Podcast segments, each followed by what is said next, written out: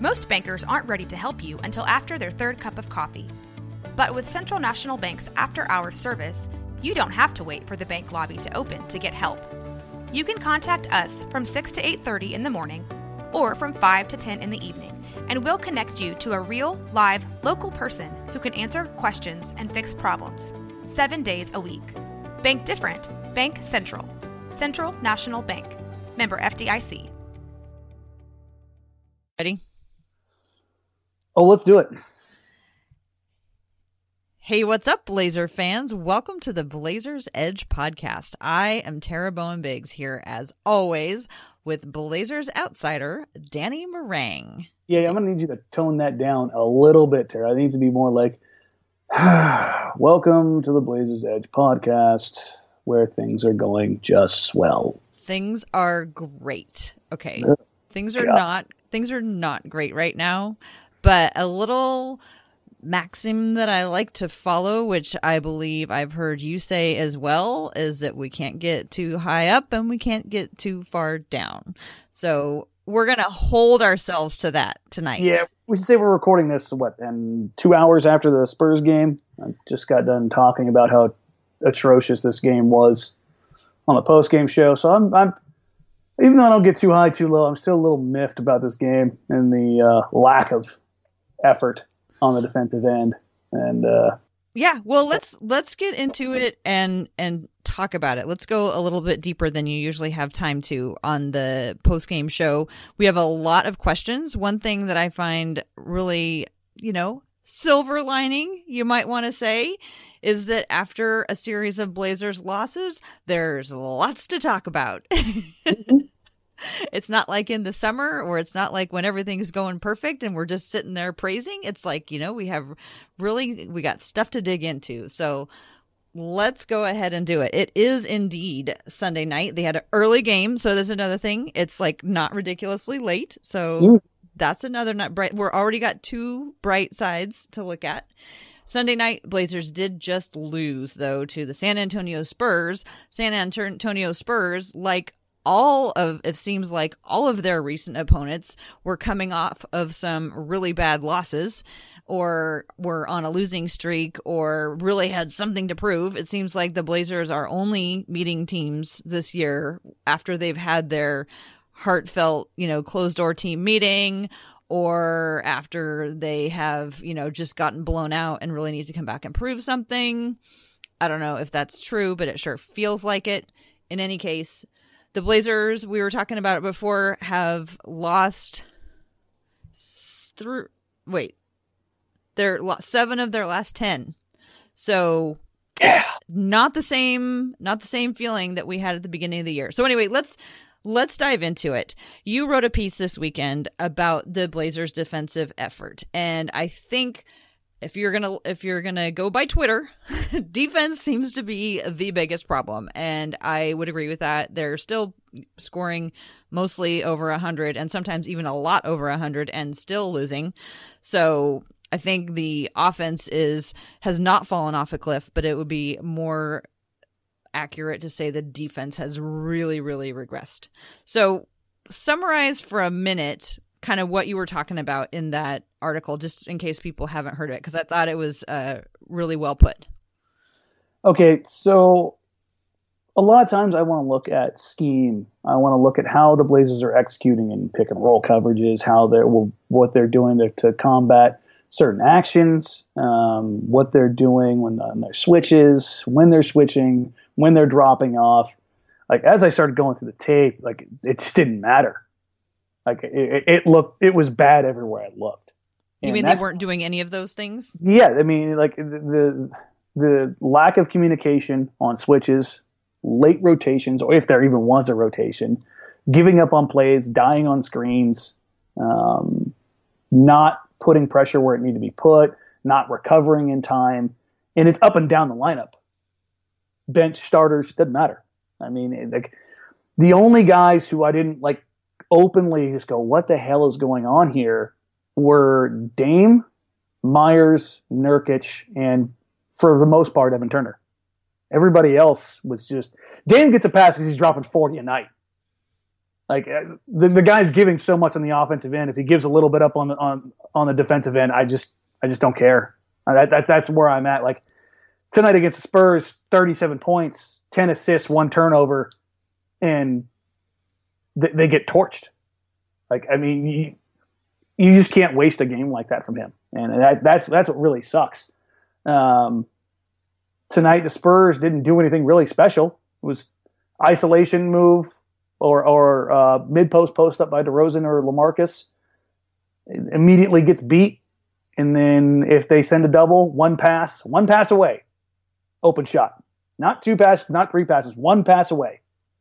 Like the Blazers have worked on double teaming because we we know it because we've heard them say, Stotts talk about it. We heard the team talk about it. We talked about it on the podcast, the Stotts whistle on when to double team, and yet still one pass away, wide open. That's that's not a scheme thing. That's an effort problem.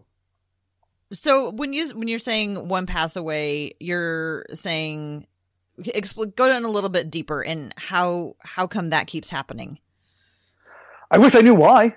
I, I, I, really do. But I mean, like they they know when the, when the double team comes from the from the ball side on the baseline, Lamarcus Aldridge, they know where they need to rotate to. They know what the scouting report is. Like they know who they can and can't leave. They know how fast they need to get out there. They they hear the whistle. They know where they need to go, and it's still not happening. You said right at the beginning. You you mentioned communication. Mm-hmm. I see less communication overall because I measure communication by pointing, mm-hmm. and maybe that's a fact that you know they've that continuity you know thing has been happening. But they just inserted Mo Harkless back into the lineup, so you'd think that they'd be needing to be a little bit more communi- communicative when they've shaken up the lineup just a little bit. Uh, how do you feel like Mo is working back in and how he's in particular working back in playing defense. Tonight against the Spurs was his best entire game so far back. Um, saw a couple plays where he hedged, recovered, got in passing lanes, got in transition. Uh, that that one offensive foul they got on the dunk and transition tonight mm-hmm. was indicative of, of what I want Mo to be. Not the offensive foul part, but, but the aggressiveness, the athleticism, um, causing problems. Um, but the the communication aspect of it, I, there, there's been at least a dozen times, maybe more, that I've actively sat there with, with Joe and Shane in the control room, and you know, after a bad play, you know, we'll roll it back real quick. I go, watch right here, and you can see it's typically one of the bigs. It's been Meyers or Nurkic and Evan Turner to an extent too. Um, looking at the perimeter players, like, what the hell are you doing? Like they, they just stare at him like, you know the coverage and then kind of like scolding him like you, you know what you're supposed to be doing here and then they, they kind of shake their head and i saw et um, meyers and somebody else and i know this is going to sound terrible because i've been hard on the kid in the past but there was uh, a play uh, against denver um, i believe where collins co- got completely caught up and i'll talk about collins in, in particular I, I, think he's just in his own head right now more than anything else mm-hmm. uh, I think that it kind of explains what, what he's trying to fight his subpar play lately instead of just playing, which is a totally normal thing for a kid. Right. Uh, and it also is kind of a, a separate problem because that's exactly. like an individual problem. Yeah. It, it, it, I, I don't, I, I, Collins, I'm not really knocking for effort right now. I think he's thinking about things, which kind of scares me yeah, a little bit because, yeah, because he's been such an instinctual player. Right. But there was a play where Meyers is clearly going to step up on the screen, and instead Collins does, and it puts Meyers in no man's land, and the wide open three comes. Mm-hmm. So Meyers is stuck in between, not able to box out. There's no pressure put on the on the shooter.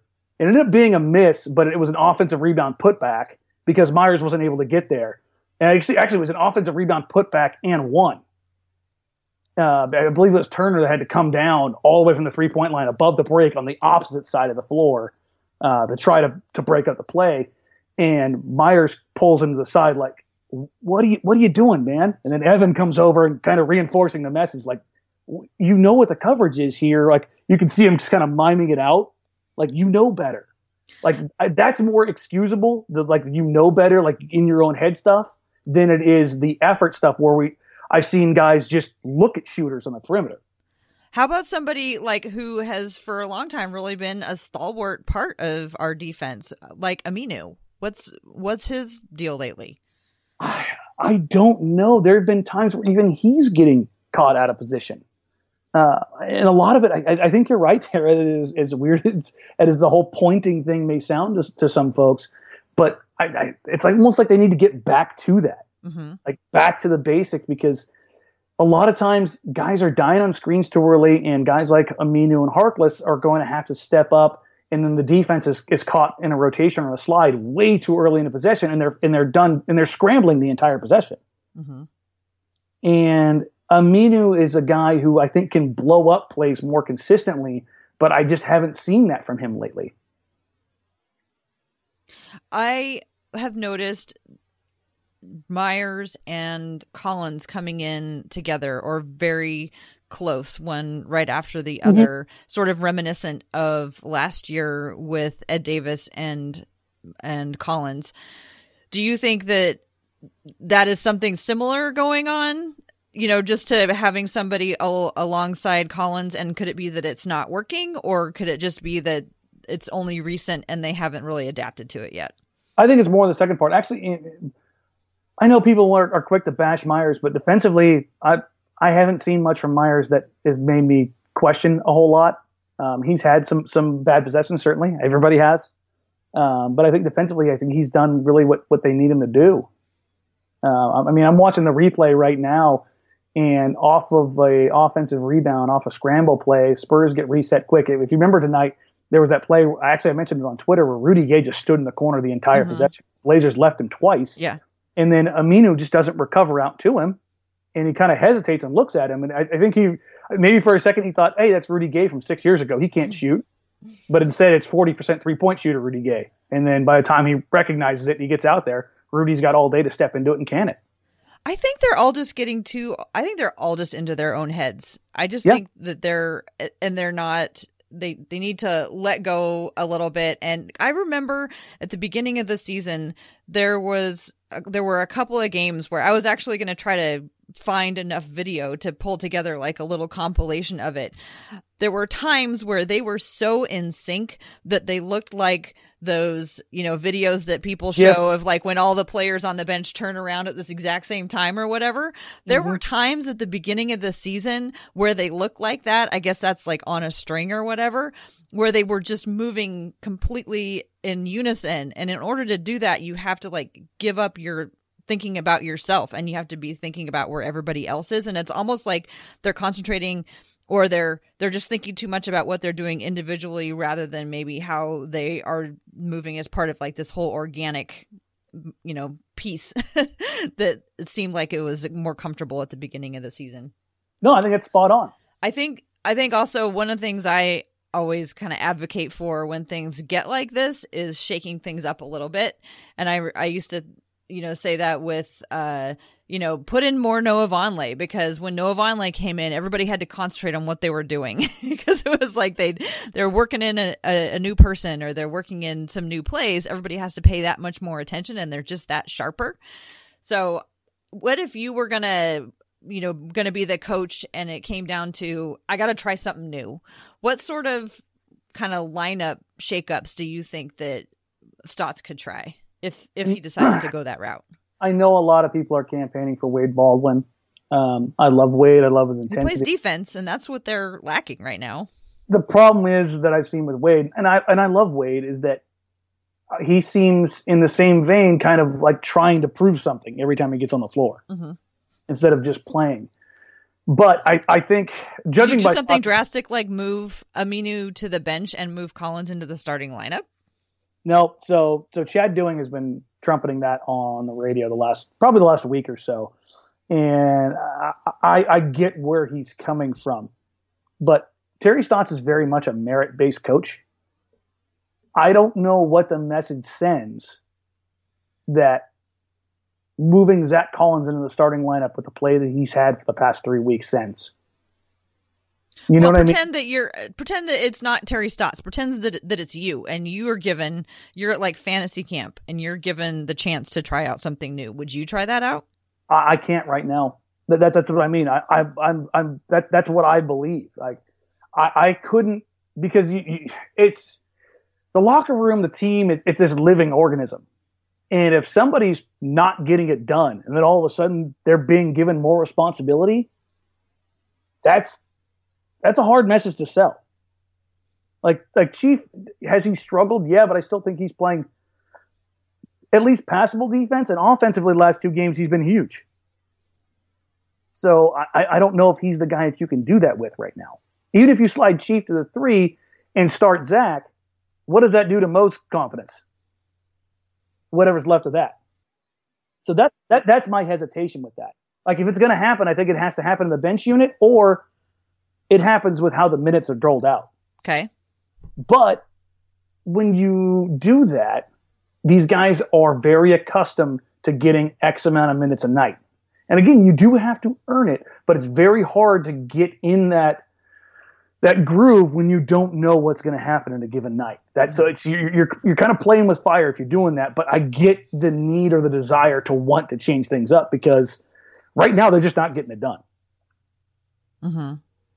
Yeah, and it's just maddening because we've seen them, we saw them do it before, and I get that other teams read the scouting report and all of that, but it just seems like they could be they could be playing better than than they have been lately. Should we move on to the questions from Twitter because we got a lot of good ones? Yeah, let, us let, get to them. I, I, let's get on. Let's let, us start with a, a, big question one and then kind of work our way in. Okay. Uh, this one came from Troy Bruger Bruger at Troy Delivers this is a new low point in the season. We look terrible as a unit from top to bottom when it comes to, exci- comes to exciting the game of basketball from one end of court to the other. So where do we go from here?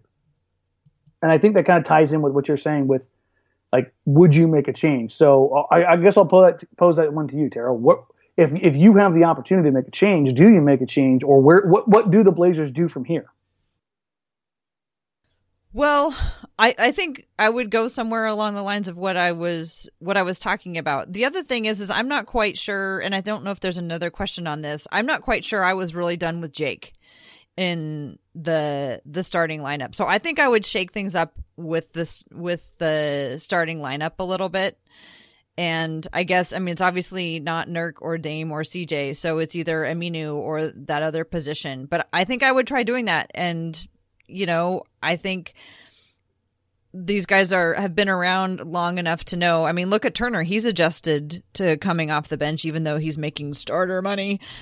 He's adjusted fine to coming in his role off the bench. And Terry Stotts has shown before that he'll do the thing where he play he starts somebody, but it's just for a short time, the beginning of the first half and the beginning of the second half, and there are still minute plenty of minutes to go around. So I think that's how I'd, I'd try it. I, I want to say that, that Portland needs to make a change. I, I, really do. Like a roster change? Well, no, I mean or just lineup. Things that, well, I mean roster change. Yeah, I mean that's no secret. I felt that for quite some time. Um,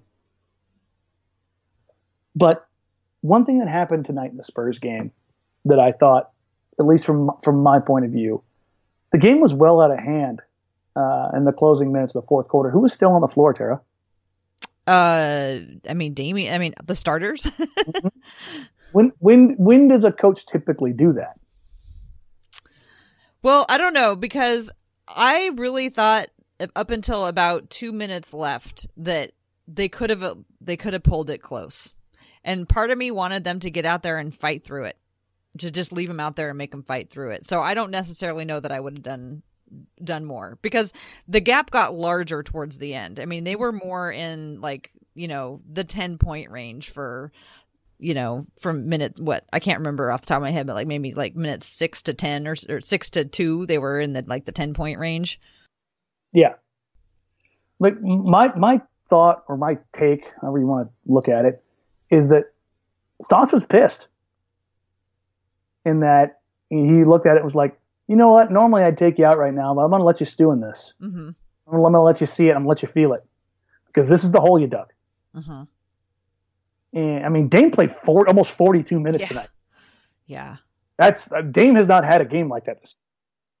So I, I don't want to call it punishment. But like you were think- saying, Dame is the one who was out there doing everything right. So like leaving him in for punishment, that doesn't make any sense. uh, Dame doesn't ever want to come off the floor though. Hmm And I, I think if, if is going to do it, he's going to do it to all the starters, not just all of the starters, but Dame. Because I think I think Dame would have a problem with that.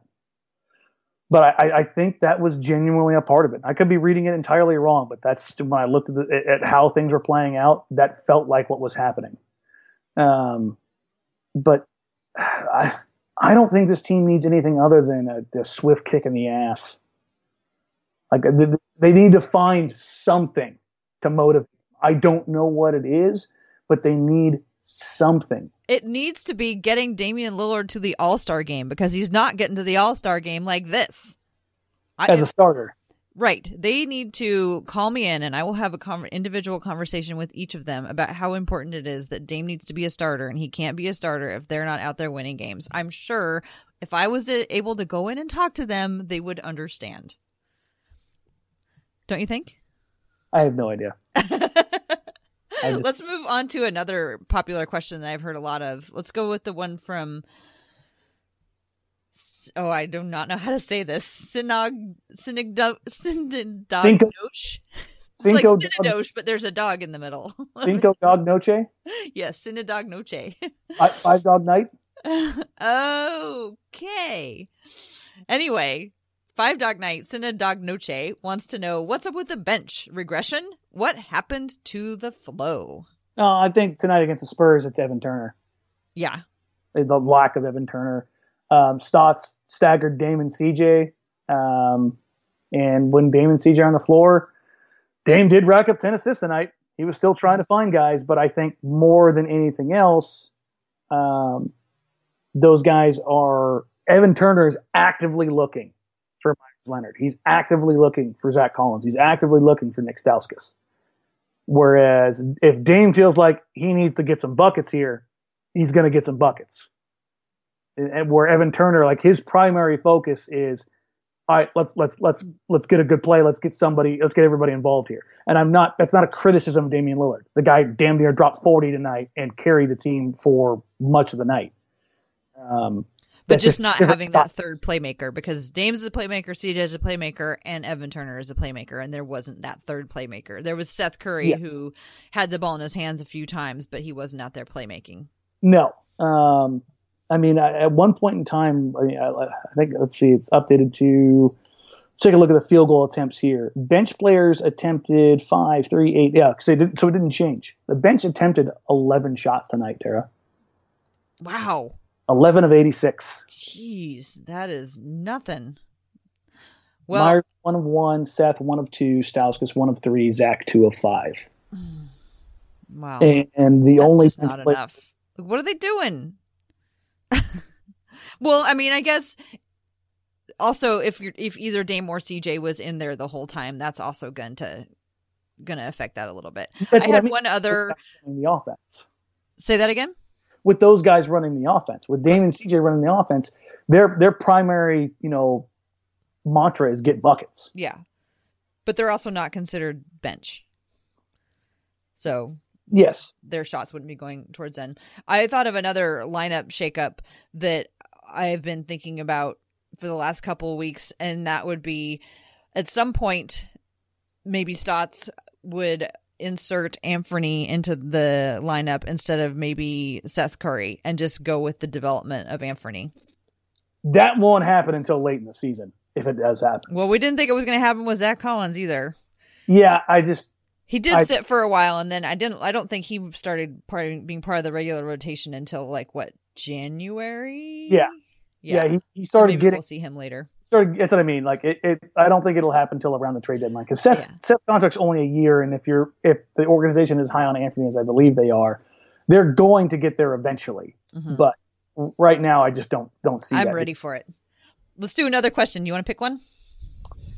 Yeah, um, let, let's go with something a little bit more positive um, from Bob Deeger um, at Bob Deeger, PF Normal. Uh, he's got two questions for us. One, Nurk seems, seems to be finishing better inside this year. Do you think Stotts and Dame should be getting more shots? Two, is there any on the bench who could help us if given more minutes? So, um, as far as Nurk goes, he was seven of eleven tonight, Tara. I really could not be happier with how Nurk has been playing this year. that Mhm. period. How do you think he did against Jokic though? I don't think he was too spectacular against Jokic. I wish he could have dominated him more. I think that was more about the Blazers going away from the matchup more than anything else. I I, I wanted to see them go more at Jokic. Um, that was kind of where I was sitting there, and it was uh, it was a little little disheartening. And I've, I've had that feeling probably four or five times this season where I was like, can we get Nurk a little more involved? So yeah, I, I, I do agree with his sentiment here. I'm not I'm not campaigning for Nurk to get 20 shots a night. That's that's not what I'm at. Um, but I think Nurk should probably get 14 a night. Like that's that's where I'm sitting at. I, I think he can he can definitely do more, and I don't think it's about Nurkic passing up shots. I just think that they need to get him a few more sets. I think there's a, there's a couple times each game where the uh, the other guys on the floor are just missing him. And you know you know how much I love Aminu, but there are some nights where he is clearly not hitting it and they still keep giving him to him. and on those nights I think Nurk could have gotten a lot more A few more of those touches. Like, like Yeah. in the meeting went Like, over. why are you passing it to him 13 times if he's Yeah, not hitting anything? That's the scouting report. That's teams leaving him entirely. hmm That's. I wish the Blazers would work for another shot. That's that's that's part of that. Um, they were doing that at the beginning of the season. mhm. yeah, I, I I know. Like it, this is. But yeah, I'm- I do I'm- think I'm Nurk. scratching my head right now. Like, Yeah. can we just Well, I I, get Nurk a little bit more involved? I'm not. I'm not asking for the guy to be the focal point of the offense. We saw what that looked like looked like last year with the straight post ups over and over again. hmm Yeah, no, I think I think if we want something positive, I think Dame and Nurkic have been you know everything that we could hope. Or at least everything I was hoping for, they've been. And I think CJ is having kind of a I think he's a little bit he's getting a lot I think he's getting more heat than he probably deserves. Uh I think I don't know, what do you think about that? About what? About CJ, I kind of think he's getting more heat than he deserves. I think Mm, that I, I think it's the right temperature. you think so. Yeah, CJ's had some nights where he's had some serious tunnel vision on offense. Yeah, Offensively, I mean, he's had some some rough nights recently, Tara. He's had some. I mean, tonight, DeRozan just obliterated him in the post yeah, all, all night long. I mean, the that DeRozan's a professional scorer, and that's what he does. And I, I was I threw it up on Twitter during the game. Um, the head-to-head matchup between DeRozan and CJ, I think it's seven and seven and three for DeRozan now. And in those games, DeRozan's averaging over thirty points a game. So I mean, DeRozan is clearly he's in just feasting on him. for CJ. So um, it, it's it's a tough one to overcome though. Like I don't I don't know what you really do to make CJ you know four inches taller. Right.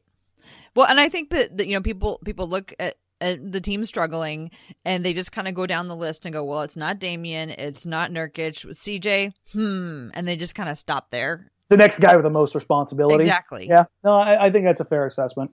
I mean, because if you look at what Nurkic is doing right now, he's career high in points, career high in rebounds.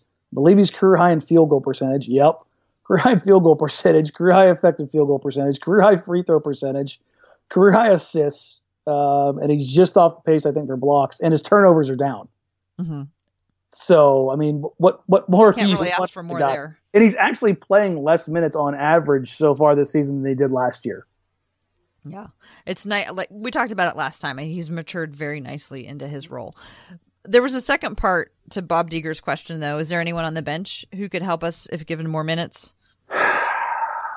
I'm puzzled why they don't go with Stauskas in the second half. So, in looking at the lineup data, when I when I did that piece on uh, this this on Saturday, the lineups that have given up the highest field goal percentage and highest three point percentage have included Stauskas. Okay. So I'm wondering if that's part of the reason why he's not getting minutes.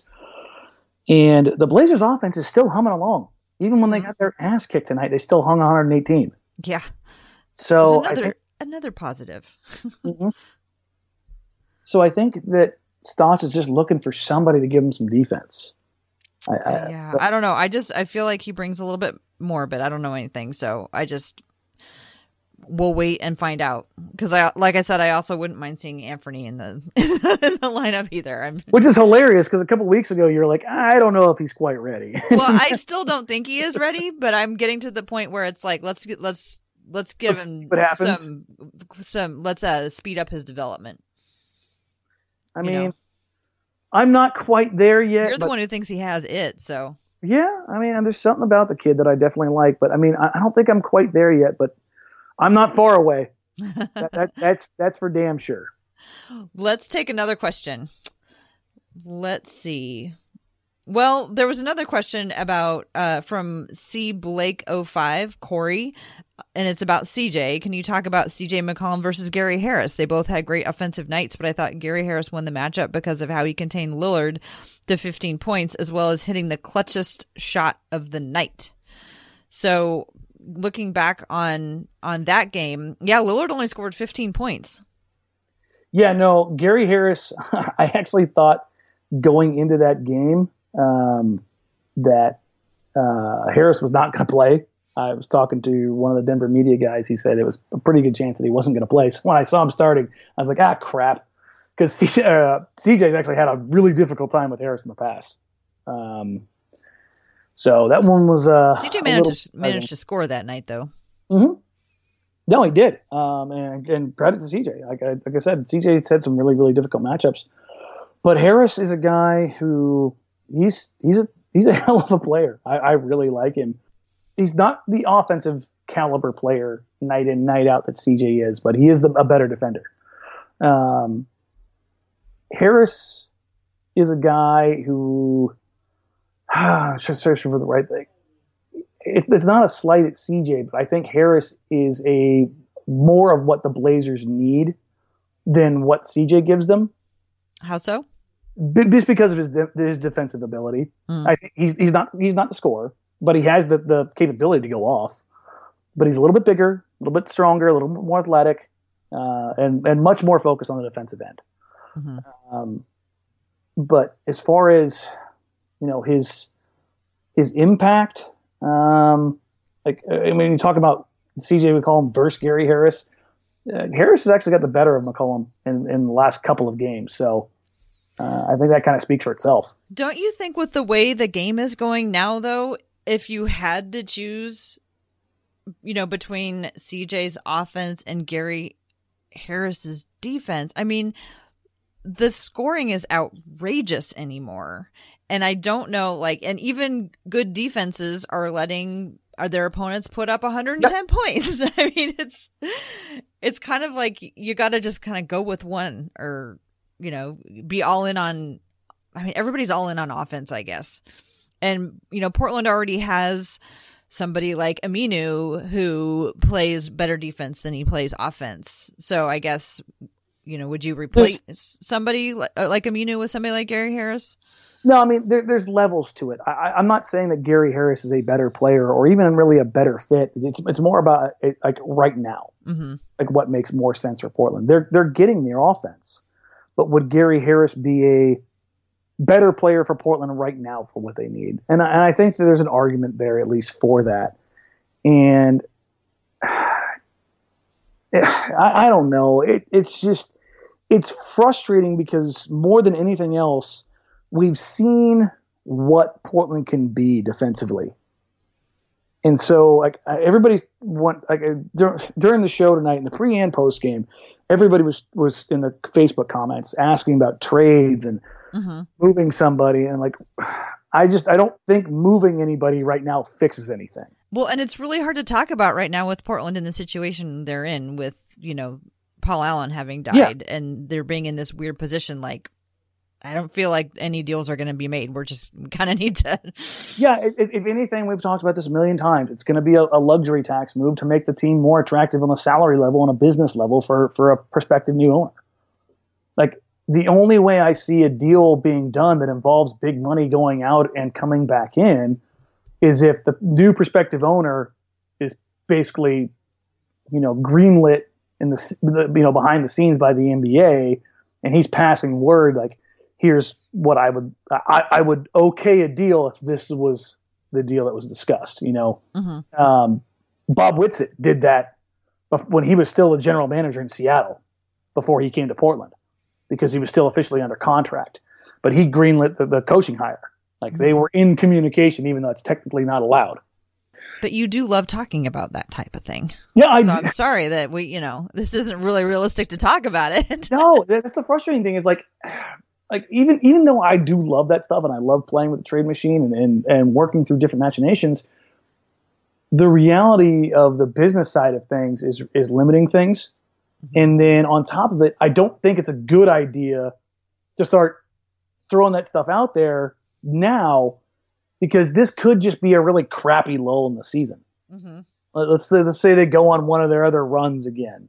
Yeah. And now you've kind of upset the, the ecosystem of the locker room because these guys know when those those things are getting out there because agents are being talked to. So it's it's a little it's a dicey situation. It's a, it's a really hard um, tightrope to walk, Yeah. to say the least. Well, let's pick another question. What do you Let's see. Um, I thought this was a really interesting one. It's something we haven't really talked about much. It's from DeBrain 19. hmm Is there an adjustment by the players to the new NBA scheduling? They do not have traditional back to backs as often, and there is more time between games. Is this to blame for the relative lack of focus? If you look across the league, there's a lot more mediocrity. I'm not okay, so that's the end of the question. I'm not quite sure that I agree with the last part of this of the question about there being a lot more mediocrity in the league.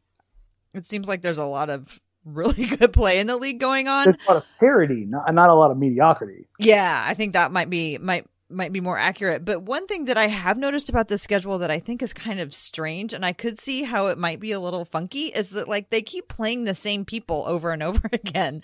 I mean, it's like there's several teams that they've already seen several times and And we're they have- 25 games into the season.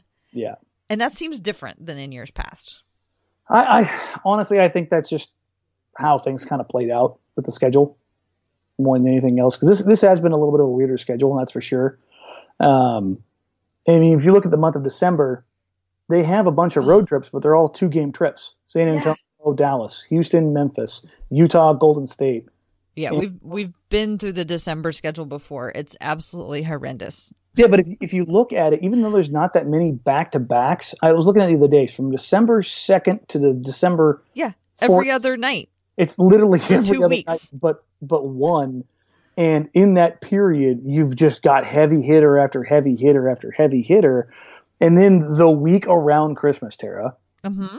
seventeenth, nineteenth, twenty first, twenty third, twenty fifth, twenty seventh, 29th, thirtieth. Well, and it's one of those things where they're seeing multiple teams multiple times. Utah, Dallas, Utah, Golden State, Golden State. Yeah, I mean, and this is on the heels of seeing Dallas, and Yeah. you've got. I feel like they're just all getting sick of each other. yeah i mean it's it's it's gonna be a, a weird test but i guess the the bright side of this is is there aren't any long layovers you don't really have like a big gap so if you do get right mm-hmm. They can Maybe keep you- rolling. yeah maybe you can run off some wins Yeah, yeah. the I problem could, I is go with that. Look at you're- being positive. when you're, in when you're in a rut sometimes you get stuck in that rut for a while too Yeah. Well, and sometimes adversity just brings you together even more. Let's see. Why don't you choose another one?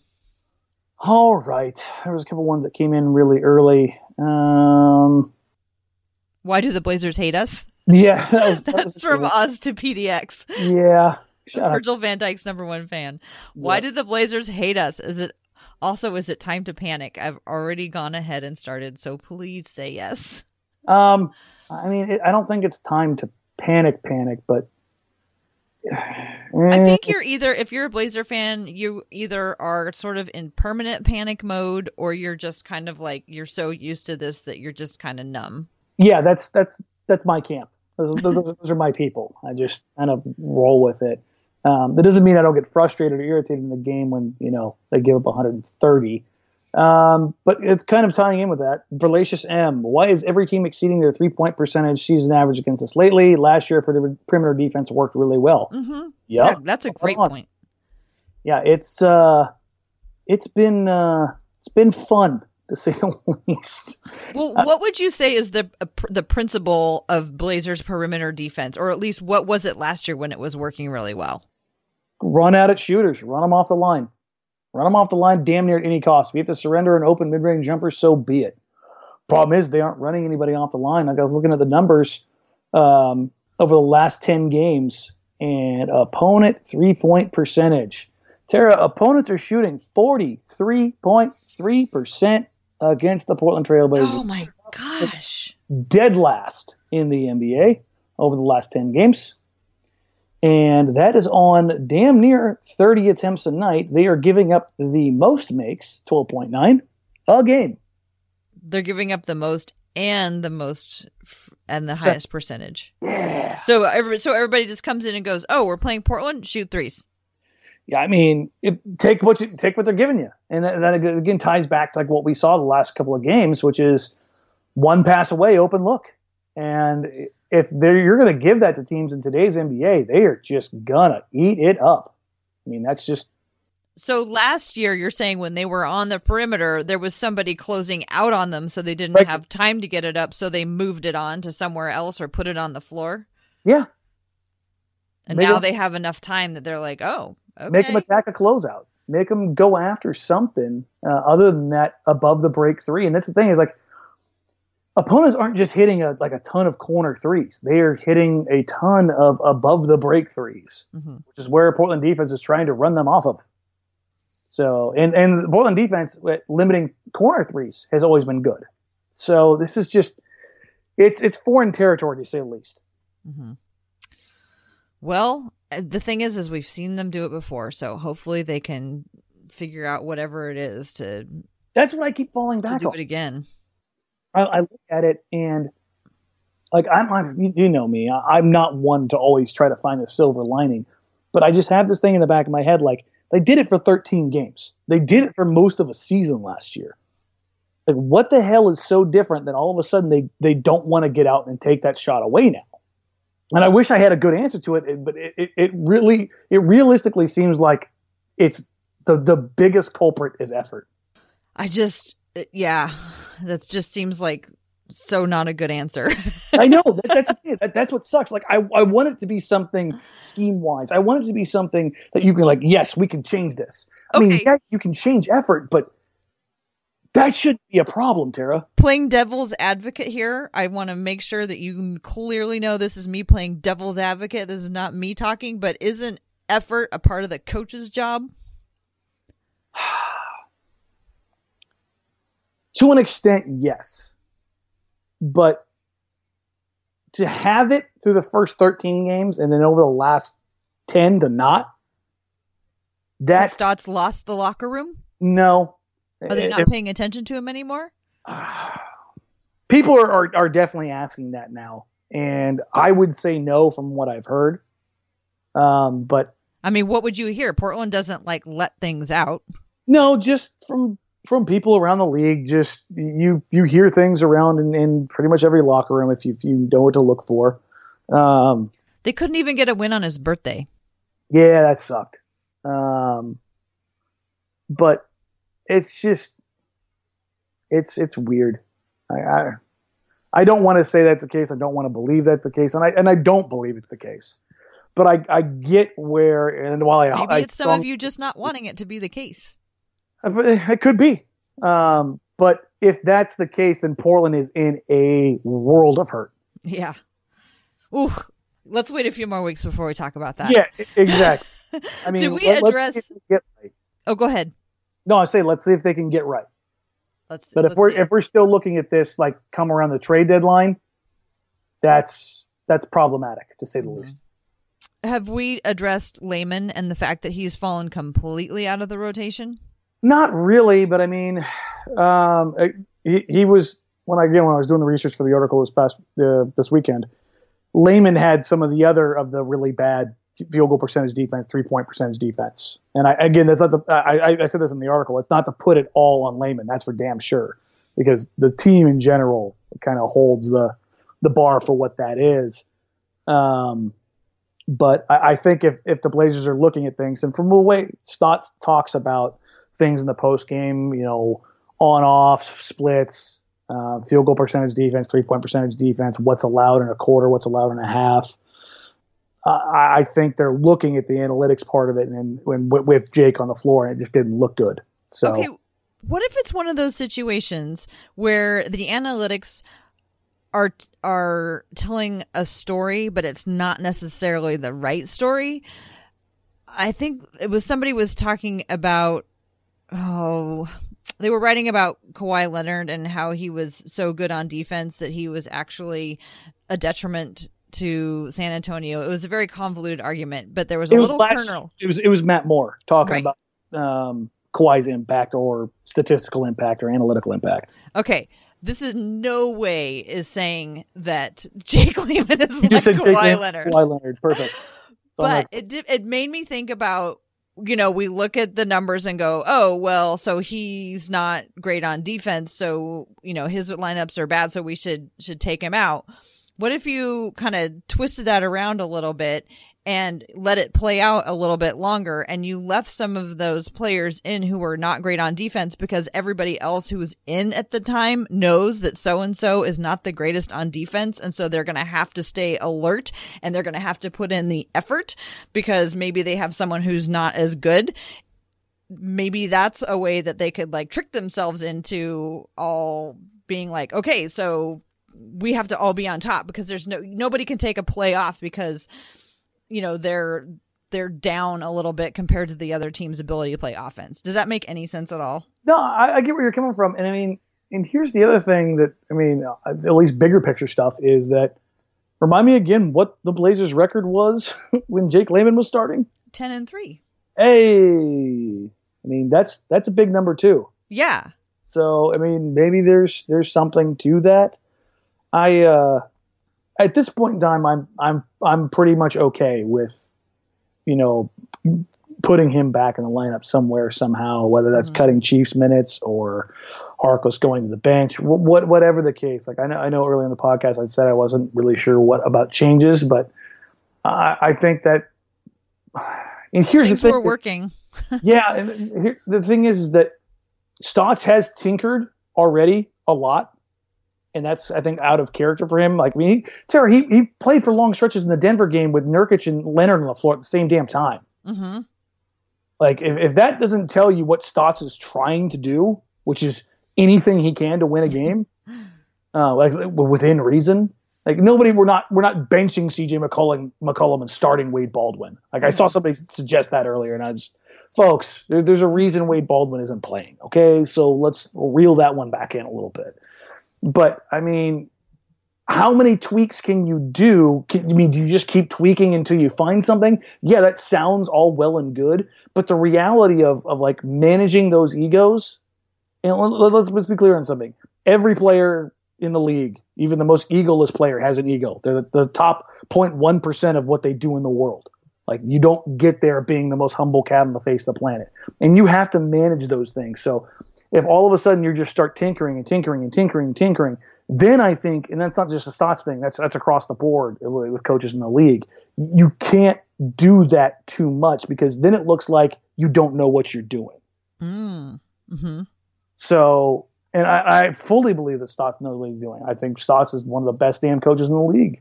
Um, but I don't think we've reached a point yet, but we're getting pretty darn close to like you do have to try like some of the more out of the box stuff even more frequently, which I don't know how much more out of the box you get in today's modern NBA than Nurkic and Leonard at the same time.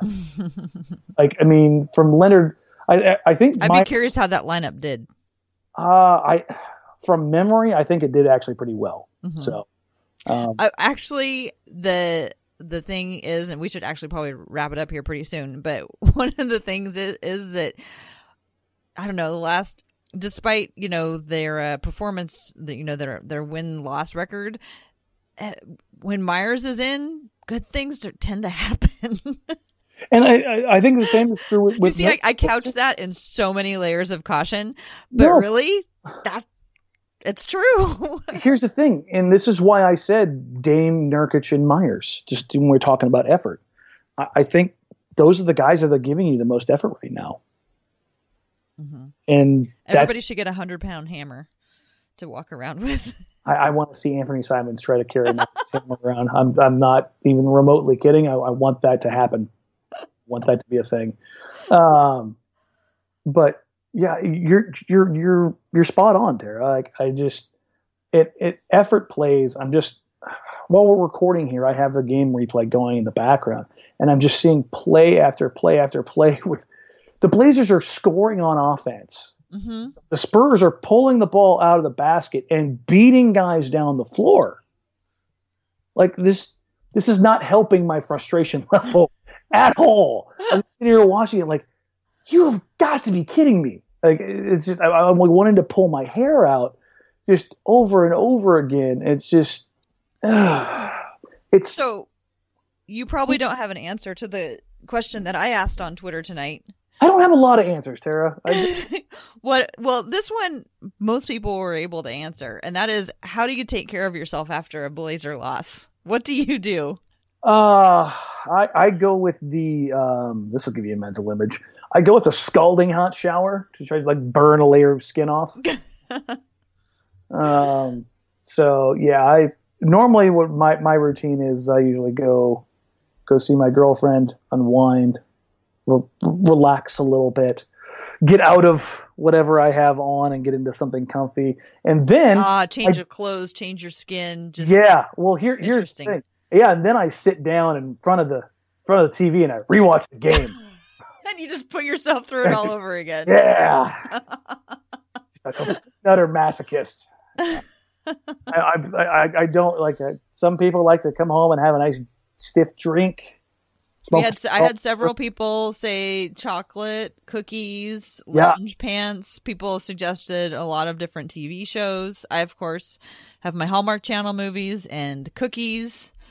Um, no, I go I go head first back in the seventh rung of hell. Just, Sherwood Blunt, I saw your answer. It would be off brand for me to comment on it, but I totally see it. yeah, I uh, I just well. Yeah, exactly. I just, I just, I, you I, know what? I, I, I like to bask in it and wallow in it, just really absorb the crappiness. I think part of why it's so hard for us to find words right now is just because we got they got off to a great start. We weren't expecting this. The last few seasons we were prepared. I remember those clearly for the last 3 years talking about how winter around here is just like driving through a terrible rainstorm and you just have to stay on the road and eventually you will get through it. and it's like I kind of forgot about that. I was like, "Oh, maybe we're going to have a nice easy drive this time." But no, this this is how it always goes. There's always a little weather on the road. You always got to just get through it. So, we're entering that period right now. Maybe we've been in it for a little while, but we will get through it yeah, I, I wish I could take a step back and just kind of offer something that would be comforting and whatever. I mean, I don't really because that's not my style. no, but, no. What if, are you, are you moving in on my brand now? Come on, Dan. Like, but the, the thing is, like, I when I sat down to do that article this last the, that went up Saturday, it was probably a week's worth of research, just digging into everything I could to find a pinpoint issue. So and so has been crappy in this situation. This this is happening here. This is where you can work on. This is where you can fix it. The problem is it's it's this ethereal thing known as effort, mm-hmm. and it's just such an ominous, crappy thing to talk about because even when this team was struggling, it was about personnel. It was about lack of something here or something there, something you could clearly point to. Now that it's this thing that has been a hallmark of Portland teams really for the past like six years. Like you never question Wes Matthews' effort. You never you never questioned Robin Lopez's effort. You haven't questioned Al-Farouq Aminu's effort. And now all of a sudden we're looking at it like, man, there's a bunch of dudes out on the floor right now who look like they just don't care. And that sucks. Like it's I, I even saying it out loud irritates me. Yeah. Well, I feel like you're you're you're guessing here. Yeah, and, that, and like, you're projecting what you think they look. I mean, I, I imagine if you went to most of them and asked them, "Do you care?" Of course they care. Yeah, no, and that's From the outside, that's, what that's you're what saying it, it, looks that's like. what it, that's what it looks like, and that's Mhm. that's a really really crappy thing to say about this team, and I don't enjoy it at all, at at all, because it's it's not something that I associate with any of these guys on this roster. So I think Well- that that's what makes it that much more frustrating. you should do like me and write a weekly column about the things that were good no matter how much you have to search through hours and hours of tape you can find them and i have to tell you right now in the running for next week's mom's favorite is going to be that new play The Meyers Leonard meyers leonard and damian lillard have developed where meyers just ran on the screen. himself over Damian Lillard and traps. Wait, who is Pat the player Mills. who got trapped underneath He, him? he, he he three second counted Patty Mills. That was amazing. Patty's like, help me, help me. And I get to I get to look through tape every week and find my favorite Nurk- um, uh, Meyers Leonard screens, which are just so entertaining. so you just you just got to grab onto whatever it is that entertains you, and then when it happens, just be so happy about it. That's what I suggest. That and you know whatever else you do, your hot showers and your unwinding. Yeah, I, I'm I'm trying to find good things, but then the, the bad things start percolating up again. I just dig a deeper hole. So Well, let's put a lid on those bad things for the rest of the night. Let's wrap it up. Let's do it. I can be found on Twitter at TCB Biggs, and you can also find the Hoops and Talks podcast and follow us at Hoops and Talks on Twitter. We just had a episode come out last week where we talked to our friends in Golden State and Los Angeles and find found out how things are going with them. It's always so enlightening to talk to people from other fan bases. So people can check that out in part of the regular Blazers Edge podcast feed. Thank you everyone who listens and subscribes. That's about it for me. Dan, why don't you take us out of here? all right, folks, you can find me on social media everywhere else for all of your whining, complaining, commiserating, berating, everything else you want. Seriously, if you if you if you want to complain to me, to Tara, do it. I don't know Yeah, people should know that like for an hour after we hang up on the podcast, I complain to you for like an hour. yeah. I mean that, that that's that's the, reality of it. Like people if, if, you have questions you can hit me up. You, my dms are open. I'm, I'm always willing to talk. Um, you can do it in the, the facebook chat at the, the blazers outsiders pre and post game show.